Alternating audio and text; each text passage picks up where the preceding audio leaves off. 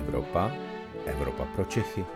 Pravidelný týdenní podcast deníku pro všechny, kteří se chtějí dozvědět něco o dění nejen v Evropské unii. Nejdříve krátký přehled dění v Evropě. Velká Británie a Evropská unie se stále nedokázaly dohodnout na obchodní dohodě, která by umožnila bezcelní obchod po konci přechodného období na konci tohoto roku. Pokud poslanci Evropského parlamentu, který musí dohodu schválit, půjdou do práce na Vánoce a na Silvestra, tak se to prý dá ale ještě stihnout. Summit Evropské unie bude ve čtvrtek a v pátek řešit polské a maďarské veto na přijetí fondu obnovy a rozpočtu EU na příštích sedm let. Naštvanost na současné vlády v Budapešti a Varšavě je tak velká, že není vyloučeno nastartování mechanismu, který umožní fond obnovy přijmout i bez nich. Většina zemí Evropské unie bude mít kvůli různým opatřením proti šíření koronaviru pokažené Vánoce. Na Slovensku si první lockdown, tedy uzavření země, naplánovali právě na vánoční svátky, kdy se Slováci rozjedou ke svým rodinám po celém Slovensku. Takže letos asi nerozjedou. Dobrý den, mé jméno je Luboš Palata, jsem evropským editorem Deníku a chtěl bych vás přivítat u dalšího podcastu Evropa pro Čechy. Mojí milou povinností je tu přivítat i našeho stálého hosta, šéf-reaktorku Euraktivu Anetu Zachovou. Hezký den, Aneto, tentokrát do vaší redakce na břeh Vltavy. Dobrý den.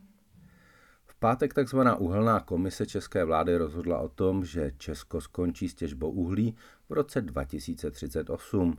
Pro nás postarší, mluvím tedy o sobě, kteří se narodili v době komunismu, kdy bylo uhlí, naše černé zlato a heslo Jsem habíř, kdo je víc, vládlo Českem, je to konec jedné epochy.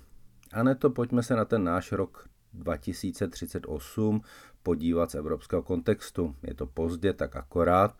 A jak to řeší jiné země Evropské unie a řeší to vůbec? Mhm, eh, v evropském kontextu je ten rok 2038 poměrně pozdě, eh, protože už více než 10 zemí eh, Evropské unie se rozhodlo, nebo už jsou jako v pokročilé fázi rozhodování toho, kdy ty svoje uhelné elektrárny odstaví. Nutno podotknout, že málo která země je na uhlí tak závislá jako Česká republika nebo třeba Polsko. Eh, každopádně eh, doteď eh, bylo jedinou zemí, která chce odstavit uhlí až po roce 2030 Německo. Vlastně Německo má stanovený stejný rok, to teda už není jenom rozhodnutí uhelné komise, ale je to i schválené v zákoně. Eh, to znamená, že doteď bylo Německo jediným státem, který chce eh, vyřadit uhlí až po roce 2030, přičemž Česká republika se k němu eh, teďka přidala. Samozřejmě, že tam je například ještě Polsko, které vůbec tu debatu o tom konkrétním roku, kdyby se měly uhelné elektrárny odstavit, zatím nezačalo.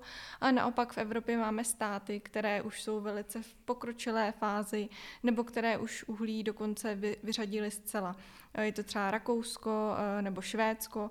A vlastně tam došlo třeba i k tomu, že oni si ve Švédsku například si stanovili rok, eh, který, eh, ke kterému chtěli vlastně od toho uhlí ustoupit ale vlastně stihli to o, o dva roky dřív, protože ten trh zkrátka to uhlí vyřadil, vyřadil sám od sebe, nebyla k tomu potřeba žádná, žádná legislativa.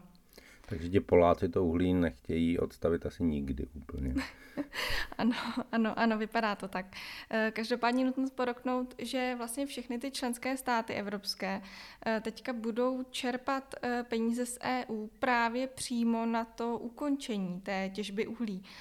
To je ten fond spravedlivé transformace. Ano, ano, přesně tak. To je ten fond spravedlivé transformace. Můžeš prosím tě říct, jestli tento stanovení toho roku v České republice na 2038, tak jestli to má nějakou souvislost s tímto čerpáním, nebo jestli to může nějak jakoby ovlivnit uh, právě čerpání z Fondu Spravedlivé transformace. Já jsem se o tom bavil s profesorkou Jiřinou Jilkovou, která je členkou uhelné komise a je z mé teď mateřské univerzity Jana Evangelisty Purkyně v Ústí nad Labem. Je to určitě něco, co se bude řešit, co se musí zohlednit, protože on ten fond spravedlivé transformace, z kterého by Česká republika měla čerpat opravdu velké miliardové prostředky, je naplánován vlastně na ty příští roky a nějaký horizont 2038 je z hlediska čerpání peněz tohoto fondu velmi vzdálen, takže paní profesorka říkala, že je to určitě věc, eh, kterou se eh, bude muset eh, Česká republika, Česká vláda i odborné komise, v nichž paní profesorka je, budou muset zabývat. Ona je v takovém mezinárodním tintenku, eh, který by měl české vládě poradit, eh, co vlastně dělat. Je to každopádně tak, že eh, v České republice je takový neblahý zvyk, že my když máme něco vyčerpat do roku 2038, tak se většina těch peněz čerpá někdy od roku 2037 do roku 2039, takže tam opravdu je poměrně velká obava a říkají to i ekologické organizace, že ty peníze, které jsou na Fond spravedlivé transformace připraveny, takže prostě Česká republika úplně smysluplně nedokáže využít právě z toho důvodu, že si eh, tady u nás necháme všechny ty věci na poslední chvíli. Mm-hmm. Musíme ale říct, že ta to ukončení těžby uhlí eh, není jenom o penězích nebo o nějakých eh, fondech Evropské unie, eh, ale je to hlavně o těch lidech, kteří, kteří vlastně žijí v těch zasažených regionech nebo o té krajině. Máš třeba nějaký přehled, jaký bude mít vliv to rozhodnutí uhelné komise, že to uhlí se odstaví do roku 2038, vliv na právě ty zasažené regiony? No, každopádně se tady bavíme určitě o osudu eh, mnoha tisíc lidí, kteří stále ještě v tom uhelném průmyslu dělají, o další tisícovky a tisícovky lidí, kteří pracují eh, v uhelných elektrárnách. Také je tady otázka, jak budou vlastně dál fungovat eh, teplárny, což je velmi důležitý segment, protože centrální vytápění je tady v Česku velmi rozšířené a i tam je otázka, jak vlastně uhlí nahradit. Takže není to úplně jednoduchý problém a právě do té sociální transformace těch uhelných regionů je potřeba dát těch peněz eh, asi nejvíc. Druhá otázka, která tady je, je samozřejmě rekultivace té zničené podkrušnohorské krajiny a o tom jsem se i s paní profesorkou Jílkovou bavil a eh, oba jsme se tak eh, trochu shodli, že na jednu generaci to úplně není, že zřejmě ta rekultivace bude opravdu trvat eh, desítky let, že ta krásná krajina eh, Českého středohoří a podkrušnohoří, která byla opravdu jednou z nejkrásnějších částí eh, Česka, kterou jsme si opravdu tou těžbou velmi brutálně zničili, tak se může samozřejmě vrátit v podobě nějaké jezerní krajiny, kdy ty ehm, povrchové doly budou zatopeny podobně jako v jiných částech Evropy nějakým způsobem zpět, ale že to bude stát jednak hodně peněz a jednak to bude trvat opravdu nejméně jednu, možná spíš dvě generace, takže eh, Kane, to tvoje děti se toho možná dočkají.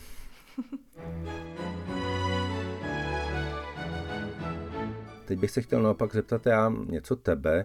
Eh, ve čtvrtek začíná summit Evropské unie, kde má být schváleno snížení emisí do roku 2030 o takový kompromisní údaj 55%. Eh, přijme se tento cíl a co znamená těch 55% pro Česko? Mm, uh, ten cíl 55% eh, byl původně eh, myšlen jako hlavní téma toho čtvrtečního samitu, eh, protože vlastně na tom předchozím jednání se premiéři právě dohodli, že ten prosincový summit bude v tomto, v tomto klíčový.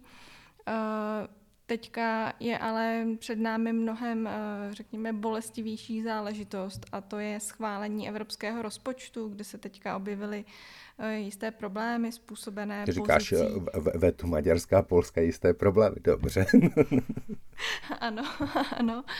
Jsou, jsou, jsou, jsou to jisté problémy, které ale určitě Evropa, Evropa překoná jako, jako ostatně vždycky všechno. Každopádně to téma těch 55% se teďka trošku vlastně tím odsunulo na, na druhou kolej. Nicméně je to stále důležité, protože už vlastně v současné době ta jednání o tom, o kolik se sníží ty emise hlavně uhlíků v Evropě, diskutují opravdu, je to top téma už od začátku roku. A teďka vlastně ty instituce čekají právě na ten impuls od premiérů členských států, kteří by měli říct, co si oni o tom zrovna myslí. Trošku se obávám, aby se to klima vlastně nestalo jakousi, jakýmsi rukojmí těch diskuzí, těch diskuzí o rozpočtu. Eh, protože víme, že ta polská pozice eh, je vlastně kontroverzní jak v té otázce eh, klimatu, tak v té otázce rozpočtu. Takže tam klidně může dojít k tomu, že se ty, tato dvě témata provážou a zase se tam jakoby zablokuje to přijetí těch 55%. Ty se ptal, co by to znamenalo pro Českou republiku, tak vlastně Česká republika doufá v to, že to 55% snížení oproti roku 1990 eh, bude závazkem pro celou Evropskou unii. To znamená ne pro jenom Českou republiku nebo jenom Německo, jenom Polsko, ale že to bude kolektivní vlastně cíl. A v tomto případě by ty dopady na Českou republiku eh, nebyly, nebyly takové. Samozřejmě záleží, jak by třeba k tomu přistoupily ty, ty ostatní státy, jestli pro ně je vůbec přijatelné, aby se vlastně ten cíl jakoby takhle sdílel, protože pak by vlastně eh, mohlo to znamenat, že by se Česká republika mohla vést v podstatě s ostatními a nedělat pro tu eh, ochranu klimatu vůbec nic. Tak uvidíme, jak to nakonec dopadne. Bohužel v tuto chvíli eh, musíme končit. Eh, to byl další díl podcastu Evropa pro Čechy. Děkuji moc svému milému protějšku Anetě Zachové. Díky a za týden znovu naslyšenou. Také děkuji naslyšenou. To byl podcast Evropa pro Čechy.